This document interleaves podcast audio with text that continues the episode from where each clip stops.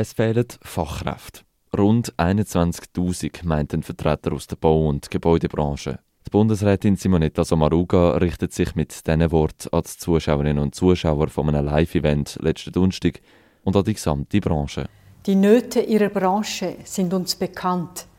Lehrstellen können zum Teil nur schwer besetzt werden. Die neuen Technologien erfordern neue Kompetenzen. Und alles müsste noch viel schneller gehen, als es heute schon ist. Der Gebäudebranche fehlen die Arbeitskräfte. Darum hat Energie Schweiz zusammen mit der ganzen Gebäudebranche die Bildungsoffensive Gebäude lanciert. In einem Dokument sind vier Handlungsfelder aufgezeichnet und zeigen insgesamt 32 konkrete Maßnahmen.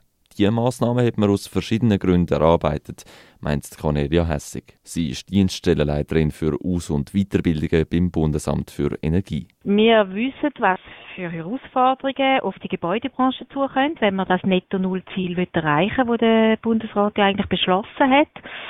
Und da müssen jetzt zum Beispiel eben jährlich dreimal mehr Heizungen ersetzt werden mit erneuerbaren Heizsystemen oder es müsste massive Zubau geben von der Photovoltaik.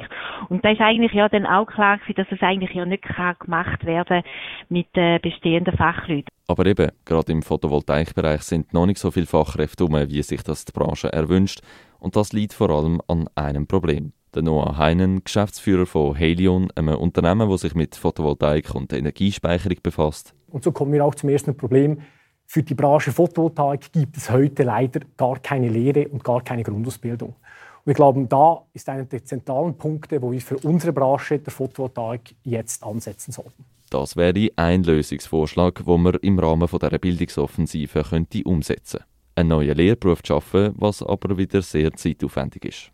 Ein anderer Ansatz ist, dass man beim Angebot anfängt, bei den Aus- und Weiterbildungen, konkret bei der Berufsmaturität.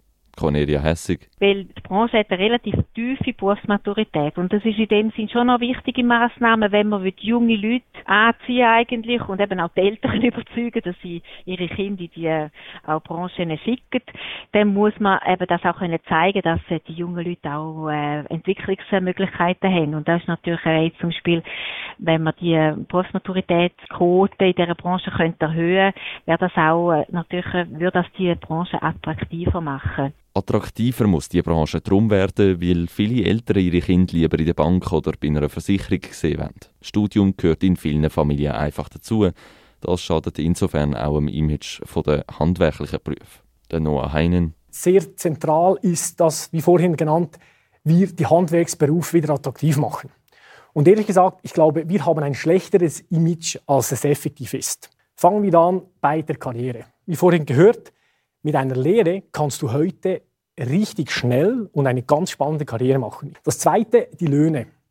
Die Löhne sind im Fall nicht mehr so tief wie früher. So argumentieren die Branchenvertreter. Aber vor allem in der Politik, zum Beispiel bei der Energiestrategie 2050, ist das Thema der Fachkräfte im Gebäude- und Baubereich nie so richtig im Zentrum gestanden, sagt Daniel Büchel, Vizedirektor vom Bundesamt für Energie. Insgesamt ähm, ist es attraktiver für einen Politiker, vor allem einen Legislativpolitiker, Parlamentarier, zu fordern, 500 Millionen mehr für den Gebäudebereich oder äh, wir brauchen mehr Geld für Ausbau Solarenergie, was alles ähm, unbestritten äh, auch ähm, mögliche Forderungen sind. Aber man hört wenig Forderungen, ähm, dass wir mehr machen sollten im Bildungsbereich. Aber die Bildungsoffensive soll da eine Lösung sein, zumindest um die Ausbildungsmöglichkeiten weiter auszubauen. Es liegt jetzt aber vor allem an den Partnern und Verbänden zum Reagieren, sagt Cornelia Hessig und hofft darauf, dass sie diese Chancen auch ergreifen, zum Beispiel zum allenfalls auch Fördergelder zu beantragen. Und es geht einfach darum, dass die Branche natürlich jetzt Projekte umsetzt und wir können sie einfach äh, unterstützen. Und die Idee von der Lancierung war, dass wir jetzt einen Endpunkt setzt an, an die Erarbeitung von dieser Roadmap und sagt so, jetzt liegt etwas vor, wir haben etwas, wir haben einen, einen umfassenden Massnahmenkatalog und eigentlich ist jetzt denkt, dass man sofort in die Umsetzung steigt. Es liegt jetzt also an den Partnern und Verbänden, diese Massnahmen konkret umzusetzen und einzelne Projekte zu starten.